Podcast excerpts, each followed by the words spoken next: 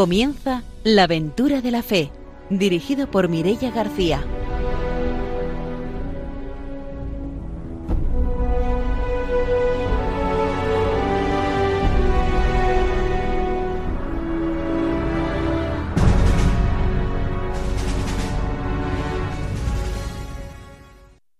Muy buenas noches. Empezamos un nuevo programa de la aventura de la fe aquí en Radio María. Aprovechamos para empezar felicitando a todos nuestros oyentes por este tiempo de Adviento y saludamos ya a nuestros colaboradores que están aquí como siempre con nosotros. Buenas noches al Padre Arturo García, bienvenido. Muy buenas noches, ya pues eso, preparándonos para la Navidad, este tiempo de Adviento, este día de la Inmaculada que ha sido una preciosidad para todos y bueno, pues para ese impulso misionero, porque Cristo se encarna para llegar a todo el mundo. Buenas noches, Ramiro Faulí. Muy buenas noches. Bueno, le vamos a mandar un saludo a todos los seminaristas del Seminario La Inmaculada de Moncada, que hoy han celebrado su día. Y un cariño muy especial para María Edel y Jesús, que como todos los años ellos siempre se acuerdan de estar pendiente de nuestro programa, de felicitarlos la Navidad. Y desde aquí, bueno, ya sabemos todo el cariño para vosotros que escucháis cada 15 días el programa La Aventura Fe. Y para todos ustedes que se preparan este tiempo de Adviento para recibir al Niño Jesús. Pues mandamos todos esos saludos y empezamos ya nuestro programa con la formación misionera.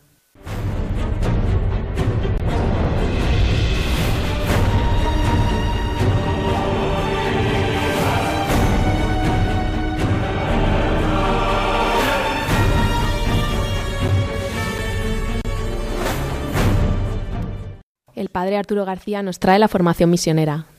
Pues exactamente, justamente como decíamos San Pablo VI, ¿verdad? La Evangelii Nunciondi, y estamos viendo pues eh, cuáles son las, los componentes ¿no? que tiene que haber en la misión. Y, bueno, y la misión decíamos que hacían falta, por supuesto, la palabra de Dios, pues claro, sí, en fin, luego veremos también los sacramentos, eh, pero hoy vamos a hablar de cómo, a pesar de la importancia que decíamos que tienen los medios, como Radio María, por ejemplo, no quita la necesidad del contacto personal. Pues dice, el contacto personal es indispensable para la misión. Por estos motivos, además de la proclamación que podríamos llamar colectiva del Evangelio, conserva toda su validez e importancia esa otra transmisión de persona a persona. El Señor la ha practicado frecuentemente, como lo prueban, por ejemplo, las conversaciones con Nicodemo, Saqueo, la samaritana, Simón el fariseo. Y lo mismo han hecho los apóstoles. En el fondo, ¿hay otra forma de comunicar el Evangelio que no sea la de transmitir a otro la propia experiencia de fe? La urgencia de comunicar la buena nueva a las masas de hombres no debería hacer olvidar esa forma de anunciar mediante la cual se llega a la conciencia personal del hombre y se deja en ella el influjo de una palabra verdaderamente extraordinaria que recibe de otro hombre.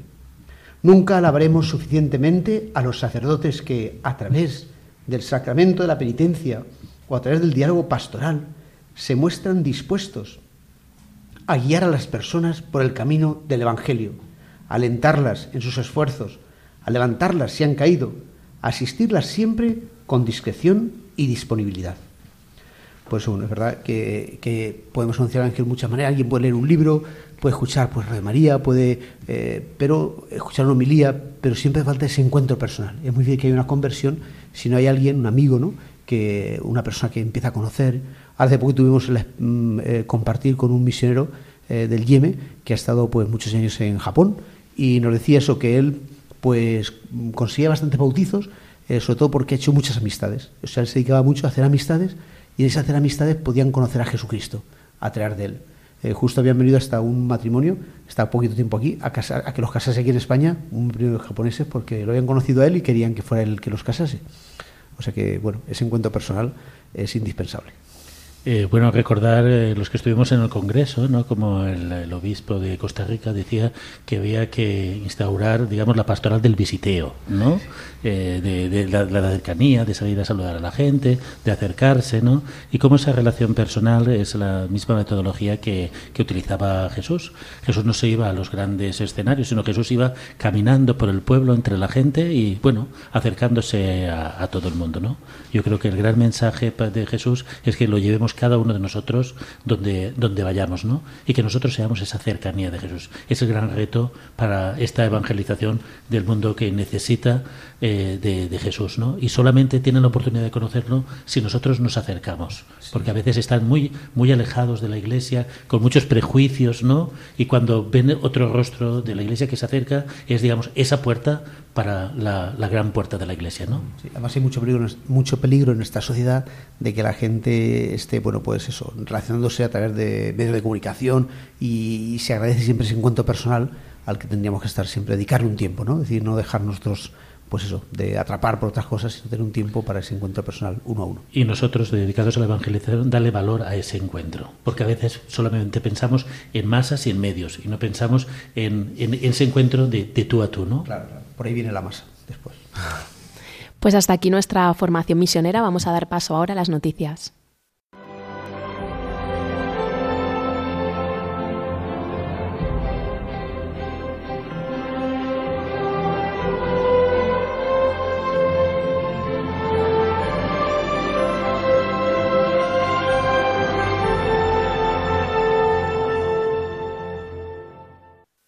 ¿Qué noticias misioneras tenemos esta semana, Ramiro? Bueno, desde aquí, bueno, dar la información y saludar a Monseñor Joseba Segura, obispo auxiliar de Bilbao, que acaba de incorporarse a la Comisión Episcopal de Misiones y Cooperación entre las Iglesias. La Comisión de Misiones, que está presidida por el arzobispo de Pamplona y obispo de Tudela, mm, eh, Monseñor Francisco Pérez, ahora le va a acompañar también Monseñor Joseba. Monseñor Joseba, que fue ordenado sacerdote en 1985, es licenciado en Psicología y doctor en Teología y después de estar eh, desde enero del 2006 en, Ecuador impulsando la red de Cáritas, a su regreso aquí en el 2018 fue nombrado vicario general de la diócesis de Bilbao y el 12 de febrero del 2019 se hace público el nombramiento como obispo auxiliar de Bilbao y ahora recientemente ha sido nombrado miembro de la Comisión Episcopal de Misiones. Desde aquí, bueno, lo saludamos y le auguramos que en esta Comisión de Misiones dé un impulso a la Iglesia española misionera. Y la otra noticia es para la gente que esté por Sevilla y una experiencia muy grata que ha surgido a raíz de preparar el mes misionero y es que desde la Delegación de Misiones de Sevilla se ha presentado en este como una parte del mes extraordinario la obra teatral titulada Misionero imposible. Esta obra que fue escrita por Jesús Cota y es dirigida por Mateo, eh, Manuel Mateo y se ha, sido representada o se va a representar, ha sido ensayada por Arte Teatro y se estrenará el 15 de diciembre en el Colegio Santa Ana de la capital sevillana. Así pues, esta obra que narra eh, la conversión de un actor que decide en un momento de su vida, que tiene un cambio y un encuentro con Jesús, marcharse a, a misiones y tiene, digamos, toda una serie de dificultades. Es una obra que va dirigida especialmente al público joven a hacerle despertar las inquietudes misioneras. Esperamos también que estas iniciativas de llevar la vocación misionera a la gente joven, pues la podamos también surgir en otras diócesis, ¿no? Que se extienda, que vaya que se extienda, importante. Sí. porque hoy estamos, digamos, eh, con un cambio, ¿no? Un cambio en lo que es, digamos, la, la animación misionera. Pues animar también a todos los agentes de pastoral misionera a que estemos abiertos, ¿no? A ese cambio con, con la gente joven. Y vamos a aprovechar, ya que en el programa de hoy vamos a hablar de Honduras, tenemos una noticia relacionada con ese país, y es que hace unos cuantos programas, si recuerdan, estuvieron aquí dos jóvenes de Valencia, Patricia y Raquel, que llevan ya cuatro años eh, utilizando sus veranos para vivir una experiencia misionera en Honduras, y después de haber estado trabajando tanto tiempo, pues desde aquí, desde Valencia, decidieron crear una asociación, que es la Asociación Luma, para apoyar la labor que hacen allí las misioneras del Sagrado Corazón. Eh, entonces, eh, tienen una página web que es www.lumasociación.com y podéis entrar ahí e informaros de todas las actividades que, están haciendo desde aquí, desde Valencia, para ayudar a las, a las misioneras. Y ahora ya, después de habernos puesto al día con las noticias misioneras, nos vamos con la entrevista de hoy.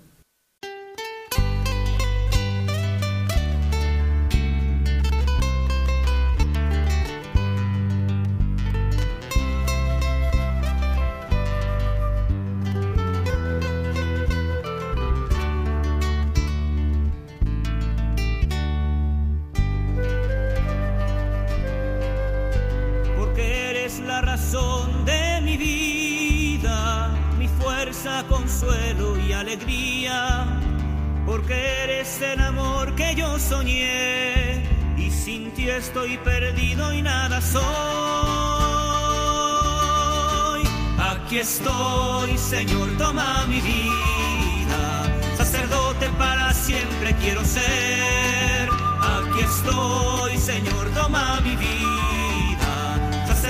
Para siempre quiero ser.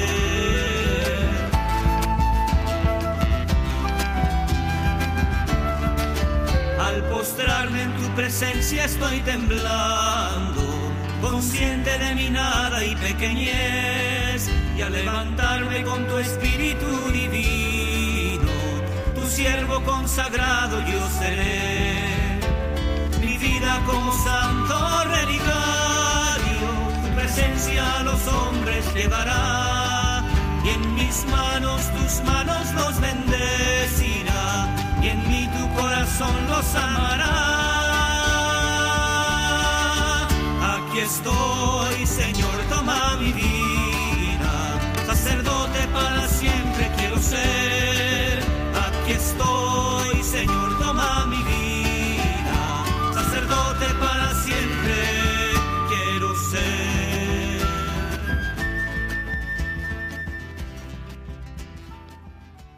Para la entrevista de hoy tenemos esta noche con nosotros a tres jóvenes, son Manolo Bañuls, Luis Gamón y Pablo Barcia, que han vivido una experiencia misionera el pasado verano en Honduras. Buenas noches, bienvenidos. Buenas noches. Buenas noches.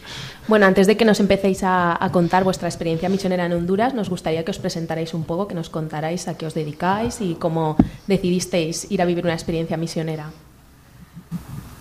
Bueno, pues yo soy Pablo y eh, yo soy seminarista desde hace dos años. Y bueno, esta experiencia eh, nació porque desde la Biblioteca Sacerdotal Almudí eh, siempre se hacen todos los veranos un- una experiencia de voluntariado en verano, juntando seminaristas con jóvenes y, amigos que vayan saliendo. Entonces, eh, el año pasado hicimos la experiencia en Palestina, en un pueblo cristiano que, que es muy, muy pequeñito y tiene tradición cristiana, que se llama Taibé. Y este año pues hemos hecho eh, Honduras, ¿no? También eh, eh, coincidiendo con el mes extraordinario de la misión y también por el, el, el sínodo del Amazonas que convocó el Papa para estar un poco en sintonía con el Papa y, y ver un poco qué es lo que, lo que ocurría ahí, ¿no? Y echar una mano en, la que, en lo que podíamos. Y se organizó con la asociación ACOES, que es Asociación Colaboración y Esfuerzo, y un poco con eso fue lo que, lo que conseguimos hacer, que luego os explicaremos. Bueno, yo soy Luis Gamón y estudio gestión comercial y marketing en ESIC.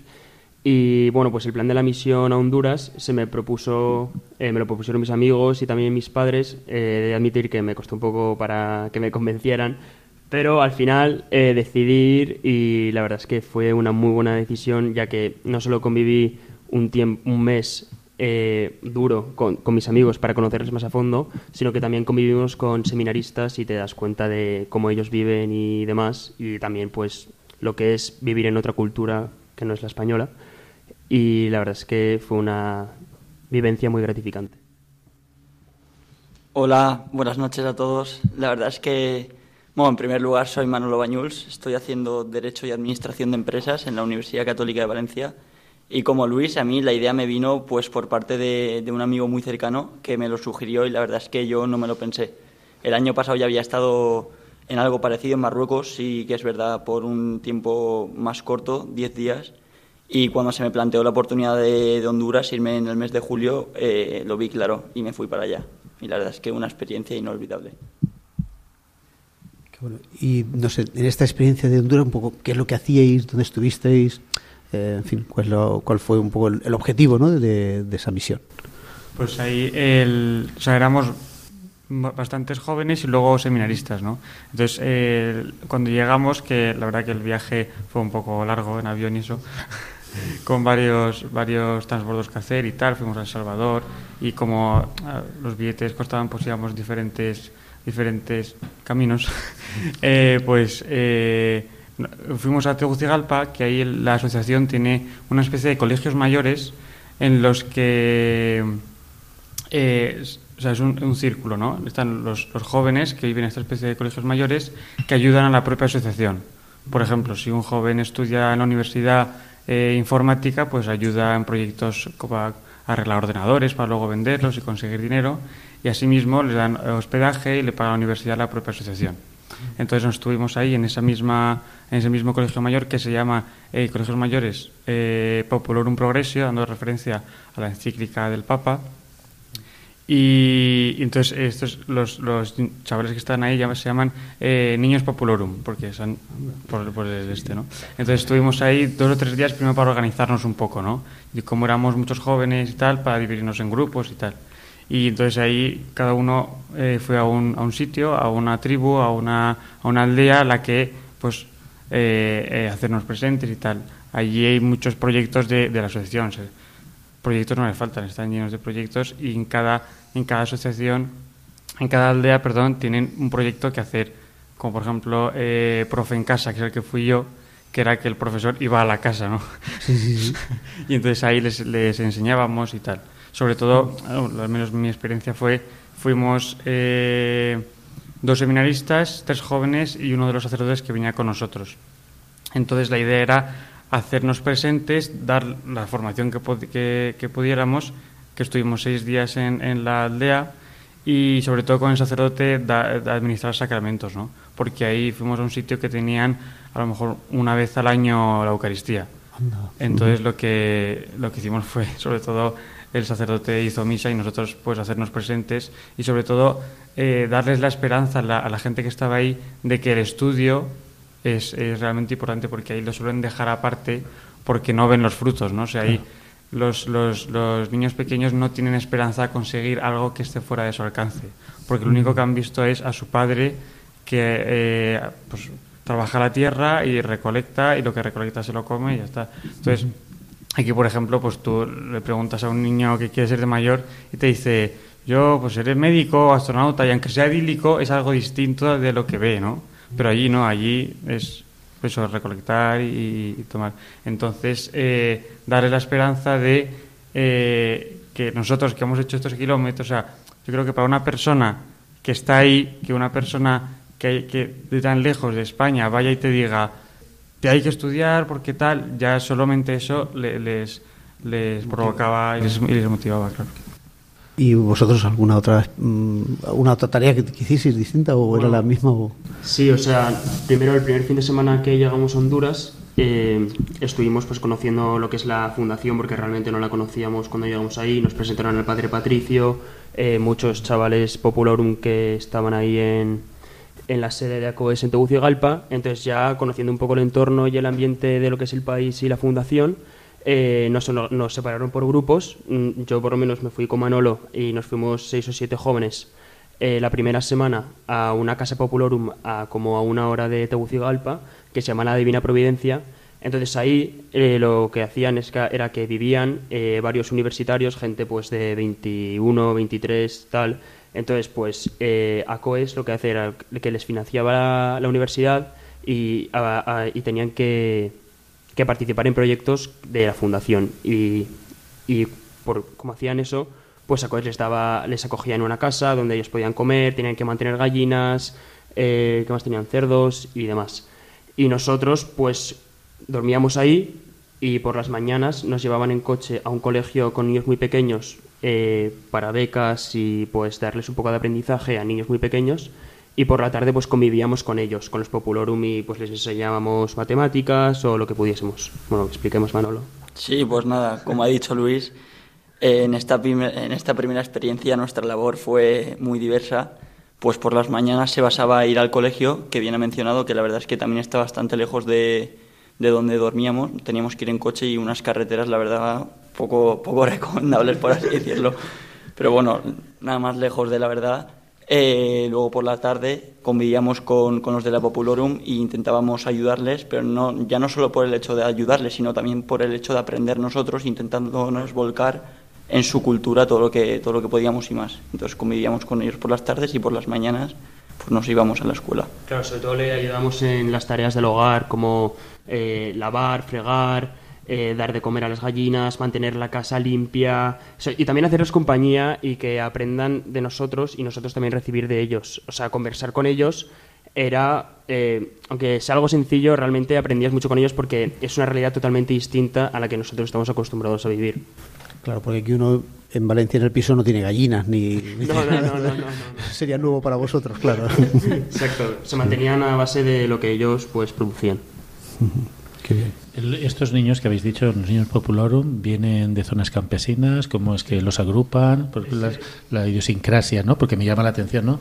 Eh, lo, lo dais como muy por supuesto que hay un grupo, una casa, una residencia o algo donde hay niños, ¿no? Pero De hecho, les es muy difícil tomar la decisión de apuntarse a la fundación y convertirse en niños populorum y abandonar a la aldea, porque sí que es cierto, como bien ha mencionado Pablo, que los padres ven como que los estudios es una pérdida de tiempo, porque es un tiempo en el que ellos te mantienen a ti, pero luego tú no das nada a cambio en casa para ayudar a la familia. Entonces, como que allí es ley de vida, pues ir un poco a la escuela cuando eres pequeño, pero enseguida irte, te dan un machete, te vas al campo, te sacas tus primeros dineros y tal, no sé qué. Entonces ya como que no tienen la oportunidad de estudiar.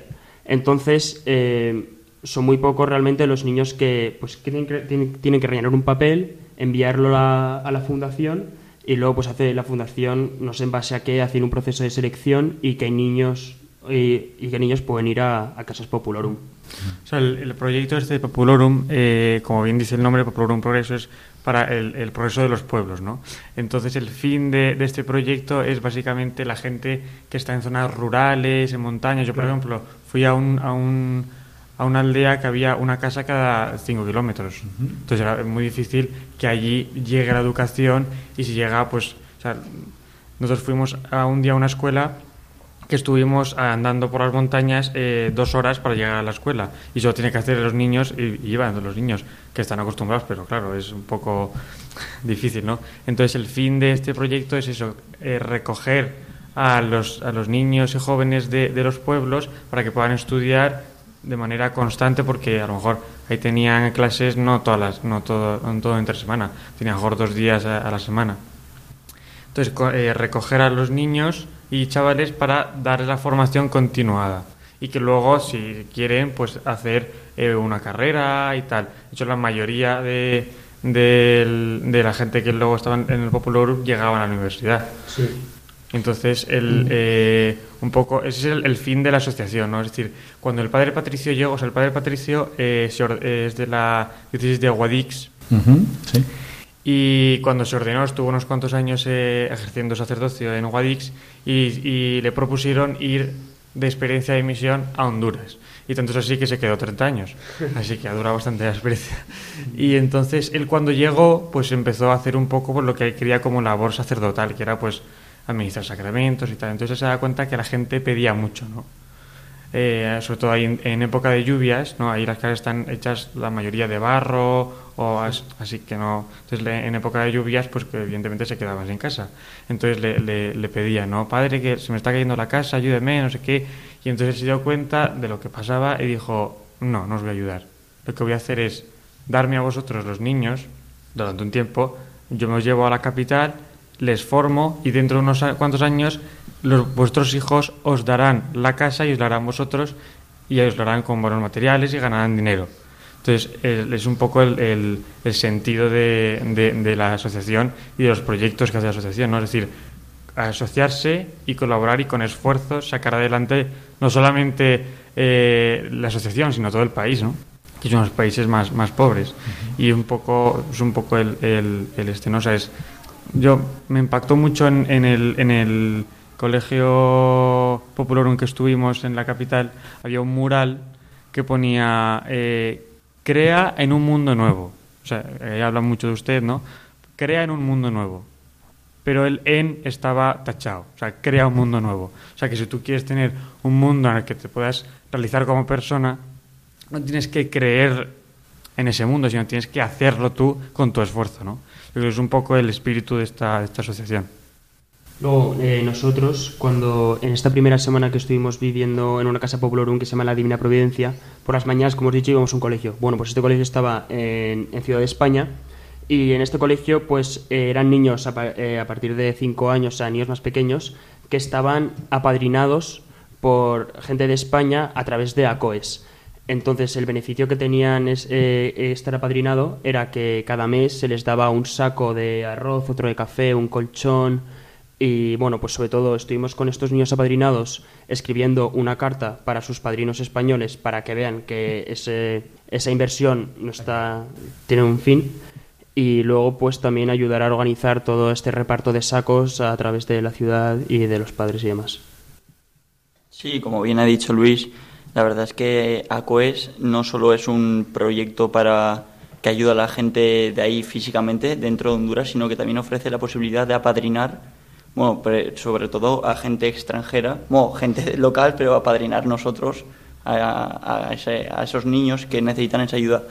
Y con ese dinero no va dirigido únicamente a un solo niño, porque hay tantos que el padre Patricio vio la necesidad de repartirlo. Entonces, el dinero que tú aportas a un niño, pues se dirige a ese niño, pero no únicamente a ese niño, sino luego que también pues ayude igual a, las personas que forman su familia y a otros que están dentro de su comunidad.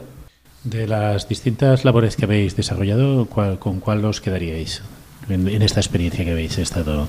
yo creo que la experiencia eh, tanto la que hicimos un poco, o sea, era, estuvimos 20 días, no un poquito más. Y nos dividimos, bueno, al menos mi grupo, eh, la mitad en, zonas rurales y la mitad en, en, la ciudad.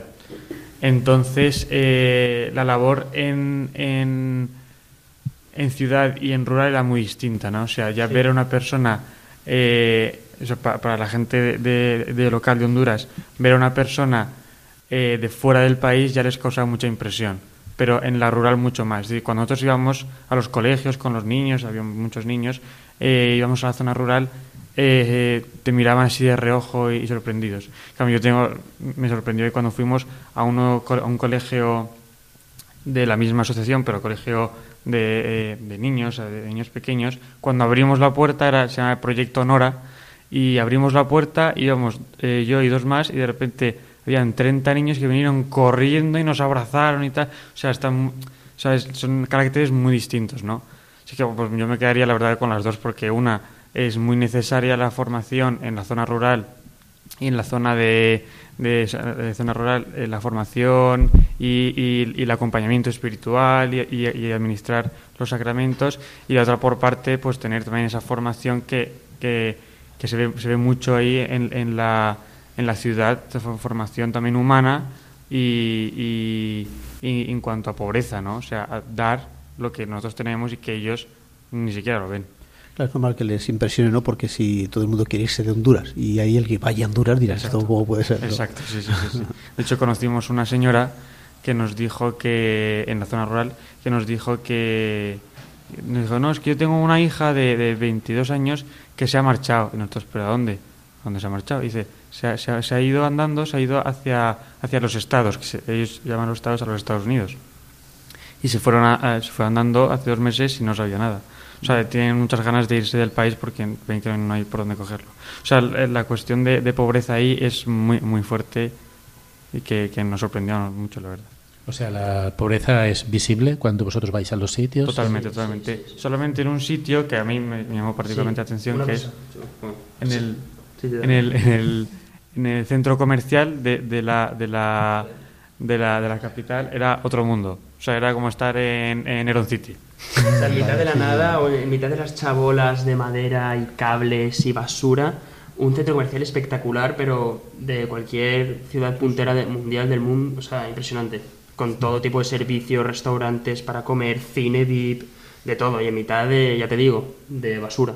Sí, luego era salir y ver completamente otra realidad. Salías del centro comercial y ya te, chocabas con lo que realmente son duras. No obstante, entre la población infantil o juvenil también habrá esa expectativa de tener los móviles, las tablets, ¿no? Porque, porque, porque tiene acceso, ¿no? Sí, está la expectativa y de hecho lo tienen. la, mayoría, de, jóvenes, yo, yo al menos veía que tenían móviles, no tenían el último móvil, pero tenían smartphones, la mayoría. Sí, pero a pesar de tener móviles, por ejemplo, nosotros eh, la segunda semana nos fuimos hacia una zona ya más rural y la verdad es que ahí tenían móviles, pero era de extrañar porque no, no existía línea, no, no cogías cobertura, no, no podías hacer nada realmente con el móvil. Tenían el móvil, pero, pero vamos, ni, ni llamadas ni buscar nada en Internet. Y la electricidad les había llegado por primera vez hace un par de meses. La verdad es que es increíble cómo, cómo ver, ver todo eso. Pero entonces se percibe todo ese contraste, ¿no? Por una parte, digamos, la pobreza y por otra parte, digamos, toda una expectativa de un primer mundo que llega así como, como metido en cañonazos, ¿no? Sí, llega igual demasiado pronto. Yo, por ejemplo, me di cuenta de, eh, de que ahí la percepción de pobreza es tal que en cualquier momento que ellos obtienen un poco de dinero, enseguida lo van a gastar. O sea, yo llegué a ver realmente chabolas y mirar un poco por la ventana y ver una teleplasma. O sea, que en, cuanto tienen un poco de dinero se lo gastan en cosas así y no lo guardan para un futuro, ¿sabes? Porque, el futuro es incierto, no se sabe si existe. Porque ¿no? creen que vayan a seguir adelante. Nos vamos a hacer una pausa, volvemos enseguida para seguir conociendo el testimonio de Honduras.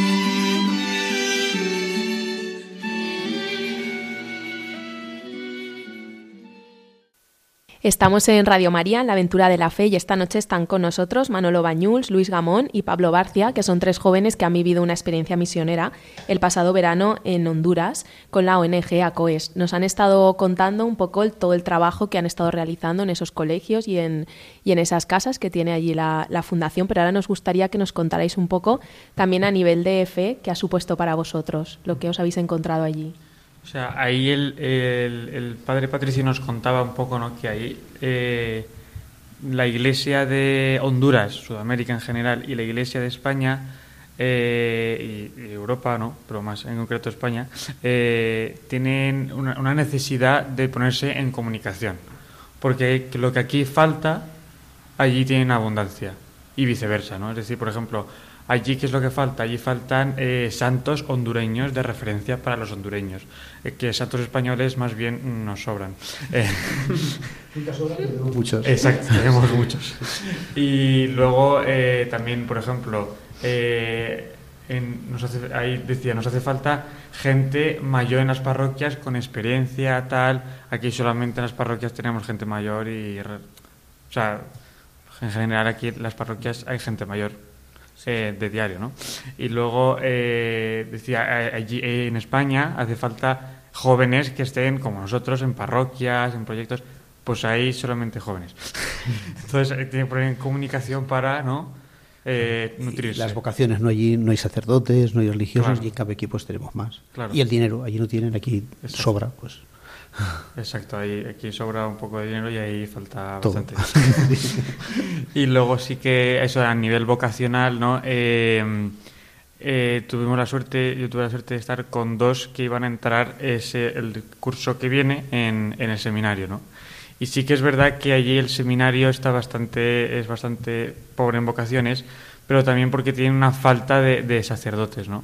Es decir, todo lo que el, el, el mes extraordinario misionero y, y el, y el sínodo del Amazonas ha hablado, ¿no? Un poco. Eh, yo creo que, bueno, por lo que, eh, resumiéndonos, lo más importante es que el sacerdote esté presente, ¿no? Porque hay muy pocos sacerdotes que, que ejerzan el, el sacerdocio estando presentes con, con los jóvenes, ¿no? De hecho, nosotros en el... En el o sea, vocaciones hay, ¿no? Sí, Lo que pasa que... Nosotros, por lo menos, tuve la oportunidad de ir a una convivencia de vocaciones y eh, se trataba de reunir en una casa, como en un colegio mayor hondureño, a varios jóvenes de entre 14 y 16 años, es decir, muy jóvenes, eh, que tenían pues como una especie de vocación para meterse a- en el seminario, pero realmente eran muy jóvenes. Entonces, básicamente lo que hicieron era, pues se ponían en una salita, se ponían en un círculo y cada uno daba su testimonio, que realmente eran testimonios muy impactantes de la forma en las que Dios les había llamado, con historias impresionantes. Entonces, el padre Patricio eh, también lo que intentaba es decirles también lo que es la realidad de un sacerdote, el día a día y demás, para que ellos aprendieran que, que puedes tener la vocación y tal, pero que también es una vida eh, que tienes que tenerlo muy claro. Sí, o sea, yo creo que el, el padre Patricio también lo que ha conseguido hacer con sus proyectos ahí eh, es eh, también fomentar esto, ¿no? O sea, que son, es, son colegios los que, los que ha hecho él eh, con un ideario católico, pero sin ser religiosos. Es decir, a lo largo de la historia se ven ¿no? los escolapios, los jesuitas, los franciscanos, han, eh, y ahora pues más el Opus Dei y tal, pues tienen un- unos colegios, ¿no? Pues que dan un ideario católico, ¿no? Pues yo creo que es un poco la- el mismo formato, ¿no? O sea, él da una formación católica sin ser religioso en cuanto a, a- a- a sacerdotes regulares, ¿no? Entonces lo, creo, lo, lo que yo creo que ha conseguido es que la gente se plantee cosas, ¿no? Ahí. O sea, por ejemplo, do- donde fuimos, eh, eh, había un chaval, o sea, ahí, mm, como no hay sacerdotes, tienen, tienen eh, delegados de la palabra, ¿no? Pues que los domingos predican un poco y, y ya está. Entonces, eh, no- había un, un chaval que le- al sacerdote que iba con nosotros a, a la zona rural le dijo, no, yo de mayor quiero ser delegado de la palabra. Y el sacerdote le, pro- le preguntó, bueno, ¿y por qué no quieres sacerdote? ¿Por qué no quieres ser sacerdote? Y el, y el chaval le dijo, ah, pues nunca me lo he planteado.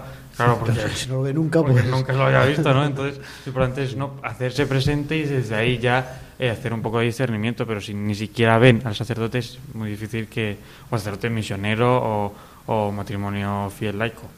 Claro, o sea, nosotros, eh, aprovechando que estábamos ahí, siempre que nos movíamos, ibas- íbamos a una comunidad distinta o demás, aprovechamos para hacer para dar la Eucaristía ahí, porque realmente no tienen la posibilidad ellos de ir, ir a misa, porque el- el de la- eh, los sacerdotes van de comunidad en comunidad y igual mm, tardan dos meses en volver a dar misa. Entonces, por ejemplo, una cosa que a mí me llamó la atención era que, que siempre que dábamos misa a comulgar solo íbamos nosotros, porque ellos no, no sé, no tenían la percepción de lo que era la comunión realmente. Claro, o yo creo que hacía una falta de, formación de qué es lo que era la comunión, porque claro, al final, una vez al año, pues un año vas, al, día, al año siguiente te pilla mal o cualquier cosa, o estás en la capital, o no sé qué, no vas, ya son dos años que no has ido a misa, entonces al final una falta de formación. Luego sí que nos dijo que por esta falta de formación y por la falta de visibilidad de los sacerdotes, eh, los, los- el número de católicos en Honduras había reducido en 20 años el 30%. ¿Y esto por qué era? Porque sencillamente lo que os he dicho antes, ¿no? O sea, hay un, hay un ministro, no, un delegado de la palabra, o sea, hay, hay una casa, o sea, lo que ven los fieles son, hay, hay una casa bastante construida, bastante mal, que los domingos va un señor que predica un poco y ya está. En cambio, y luego ven a los protestantes o anglicanos que, que están en una casa mucho mejor, con un equipo de música mucho mejor y también un, de- un delegado de la palabra que predica y ya está. Entonces, claro, se van a los anglicanos que es mejor. La competencia es desleal. Eh, vuestra participación en la pastoral, los grupos de jóvenes existen, cuesta mucho. Tenemos el problema de, de, las, sectas, de las sectas, pero quizás a lo mejor sí que existe, digamos, eh, grupos de, de movimientos, ¿no? Allí propios de, de la diócesis, ¿no? Allí, o sea, lo que contactamos nosotros fue sobre todo con, con la asociación esta, ¿no? Esta asociación sí que se, se moviliza en, en, en sus movimientos de, de, jóvenes, pero sobre todo en, entre ellos, ¿no? O sea, entre, entre los populorum, que sí que quedan, pues eh, intentan hacer pastoral, pero sobre todo es, y sobre todo es más en la capital y con proyectos de la, de la misma asociación. Y vosotros, no sé, esta experiencia que os ha supuesto a nivel de vuestra vida eh, cristiana o, no sé, o espiritual, ¿no? Es decir, eh, encontraros con esa misión, con el sacerdote, ver la gente como a lo mejor pues andaba muchos kilómetros, ver lo que hace la iglesia. Es decir, claro, todo esto, no sé, no es algo que solo es de lo que hacemos los hombres, sino de lo que hace Dios, ¿no? Es decir, ¿qué, ¿qué ha supuesto esto para, no sé, vuestra fe, vuestro compromiso con la iglesia? Pues sí, como bien usted ha dicho, la verdad es que ahí se hace presente eh, pues que, que, Dios, Dios existe sobre todo y es una oportunidad perfecta para reafirmarte en tu fe. La verdad es que era llegar a, una población y ver la ilusión con la que, con la que nos acompañaban a, a celebrar la misa. Sí, sí, que es verdad que igual no comulgaban, pero era esa ilusión sobre todo de los niños de acompañarte en los cánticos o incluso de salir a leer el Evangelio. La verdad es que era increíble.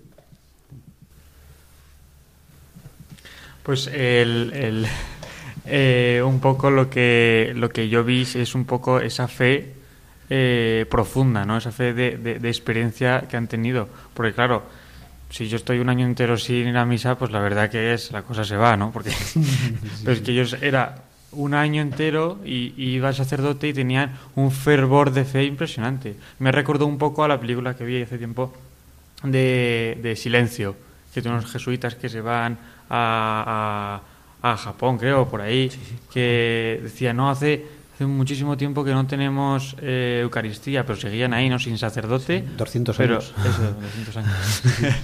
pero sin, sin, sin, necesidad de sacerdotes, pero con fe, ¿no? Me pareció, o sea, me, me, llamó, me llamó la atención, ¿no? Sí que es verdad que no, no tienen la facilidad de tener la Eucaristía. Antes, antiguamente nos contó el Padre Patricio que antes sí que tenían la sacristía, eh, la, la Eucaristía en sagrarios, eh, pero eh, vinieron sectas y empezaron a, ma a maltratar la Eucaristía sí. y entonces la conferencia episcopal decidió que ya no iba a haber eh, eh sagrarios sin que se, se, hiciera la Eucaristía.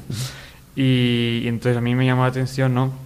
Porque luego cuando ya estaba concluyendo un poco el voluntariado, eh, a los 20 días nos fuimos a la Catedral Basílica de, de allí y, y entonces ahí pudimos celebrar misa y un poco para concluir el voluntariado.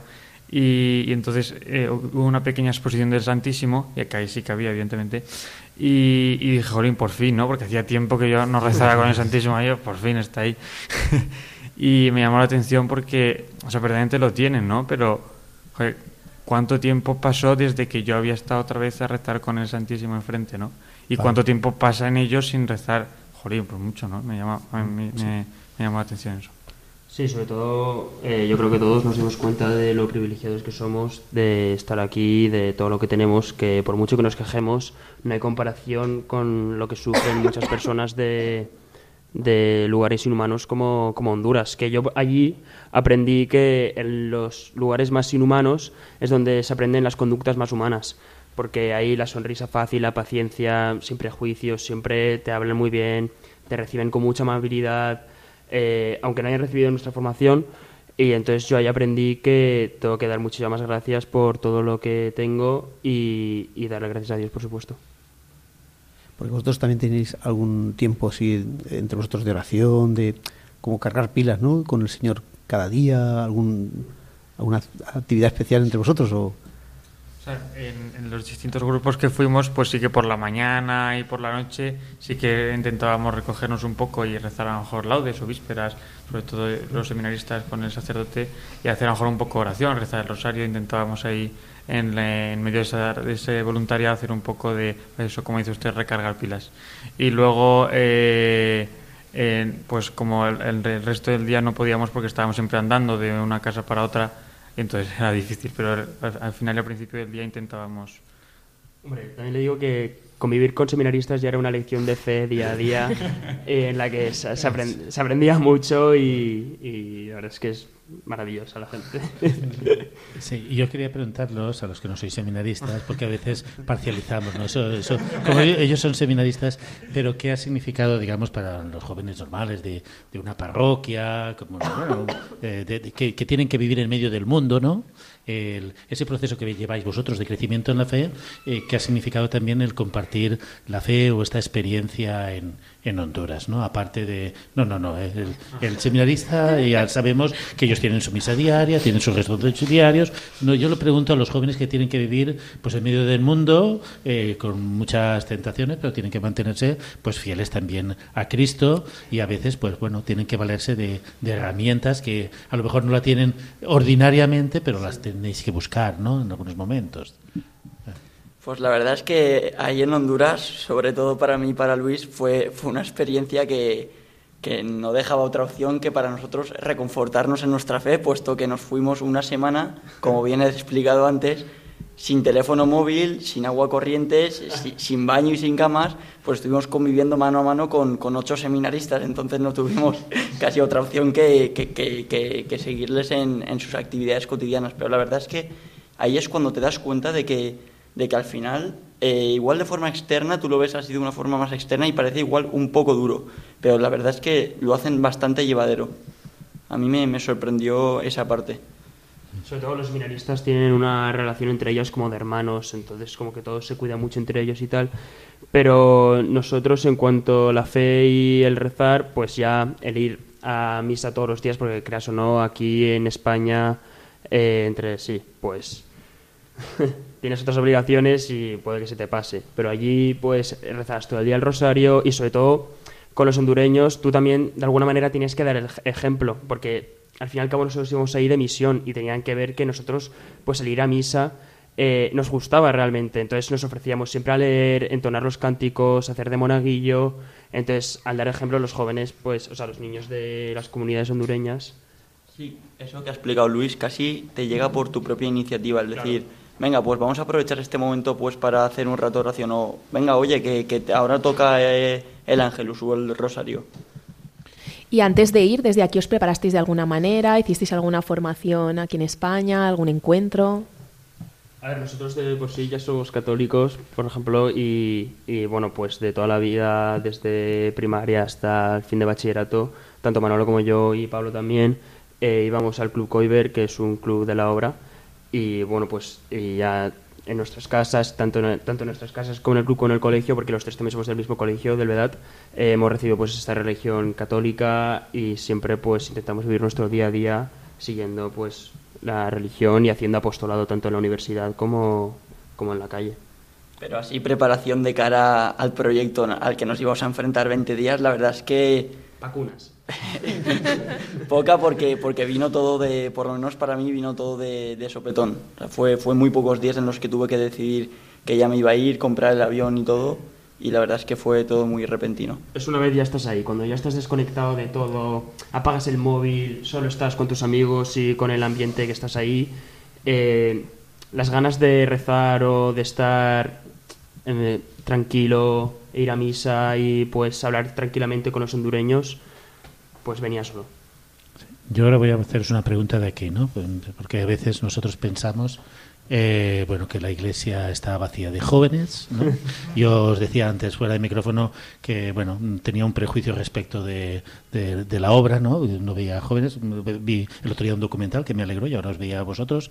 Eh, ¿Cómo veis eh, la misión hoy aquí en la, juventud, ¿no? En un mundo en que parece como que hemos dejado, parece, yo no sé, a lo mejor estamos equivocados los mayores y resulta que la gente joven cree mucho más, está más cerca de la fe de lo que creemos los mayores. ¿Cómo veis vosotros vuestra vida de fe con otros jóvenes que pasan del rollo, que no les va? ¿Cómo, cómo lo vivís desde aquí? Pues la verdad es que al principio sí que puede, puede parecer un poco complicado, sobre todo pues nosotros habíamos ido a un colegio un colegio religioso y ya salir pues al mundo universitario pues igual daba un poco de miedo, pero, pero la verdad es que la realidad luego es otra, pues encuentras por lo menos en mi caso, en mi clase, gente excepcional que, que igual no cree pero, pero te respeta. Y ahí igual casi es donde puede empezar tu, tu propia labor, ¿no? hacer un poco de apostolado, incluso invitarles porque la, la, la actividad de la iglesia, aunque cueste para, para, para mucha gente creerlo, no, va mucho más allá de, ir a misa. Puedes, puedes directamente invitarles, por ejemplo, pues para ir a estudiar al club en el que tú, al que tú frecuentas o, o muchas más actividades, vamos. Sí, sobre todo yo por lo menos lo he notado en la universidad que pues a veces alguien se entera y corre la voz por clase de "Eh, este dicen que es católico, es de la hora, tal no sé qué, y de repente en, cuanto menos te lo esperas uno te engancha y te hace una entrevista y un cuestionario de mil preguntas de la iglesia, de la obra, tal, y tú claro tienes que responder con la mejor cara posible. Pero bueno, esto de los jóvenes, eh, claro, yo por lo menos que voy a movimientos como Hakuna o la obra, o por ejemplo en 2016 tuve la oportunidad de ir a Cracovia a la JMJ, entonces ahí te sorprende pues millones de jóvenes ahí metidos un montón con el Papa y tal, pues te llama la atención. Pero sí que es verdad que hay juventud, hay mucha, pero yo creo que nos tenemos que mover más y hacer más apostolado del que hacemos para llamar para que los demás jóvenes vengan. Sí, y- Más jaleo que dice el Papa Sí, Francisco. claro. Y en el caso tuyo, que eres seminarista, eres un tipo raro, ¿no? no, sé, No del todo, no del todo. lo sé, no sé. Una Eh, rareza eh, mayor. Exacto. No, yo sí que, pues como ellos, no. Yo antes de entrar en el seminario estuve un año estudiando en la Facultad de Historia, estoy estudiando el, el grado de Historia. Y entonces ahí sí que, como ellos, no se ve un poco ese contraste, ¿no? Bastante grande. Eh, yo me acuerdo, o sea, yo en el, en el fondo de pantalla de ordenador, para tomar notas, tenía puesto pues una imagen que, que es de, de La Pasión, de, de la película La Pasión. Y entonces mucha gente se me acercaba y tal, ¿no? y yo, pues era una cosa muy sencilla. La gente que me preguntaba, yo decía, "Na- mañana te invito a almorzar. Entonces mañana, el día siguiente le invitaba a almorzar y le explicaba un poco que era porque era cristiano, porque era creyente, porque iba a misa, todo eso. Y entonces eh, la gente se, se- impresionaba mucho. De hecho, uno dijo, oye, ¿ese fondo de pantalla qué es? Y yo, pues es Jesús y María. Y dice, ah, ¿una serie o algo? Y yo, no. es eh, eh, Jesús, el Hijo de Dios, te lo explico un poco, ¿no? Y, y me dice, o sea, que eres creyente, ¿no? Y yo, sí, claro. Y dice, ¿cómo mola, no? Entonces, es, es, es interesante, pero yo creo que un poco lo que decía lo que es lo que o sea la misión yo creo que la, la misión en, en, en Valencia hoy consiste en eso no el apostolado de la amistad. O sea tú eres un cristiano fiel y eres amigo de tus amigos y aparte y, la gente se va dando cuenta no oye mira este que es cristiano y que además es majo oye qué, qué casualidad no pues es un poco yo creo que es hacer eso no y luego también lo que lo que decía lo que decía San Pablo de una característica de los cristianos es ir a contracorriente no ser, ser signo de contradicción de que, oye, ¿por qué no, hacen, ¿por qué no nos emborrachamos? Porque somos cristianos y ya está. Pues con estas reflexiones llegamos ya al final del programa. Muchas gracias a los tres por haber compartido vuestro testimonio con nosotros. La aventura de la fe volvemos dentro de 15 días. La semana que viene es el turno del programa, no tengas miedo. Os recordamos que nos podéis seguir en Twitter, en Facebook y que también tenemos un correo electrónico que es laventuradelafe@radiomaria.es. Buenas noches.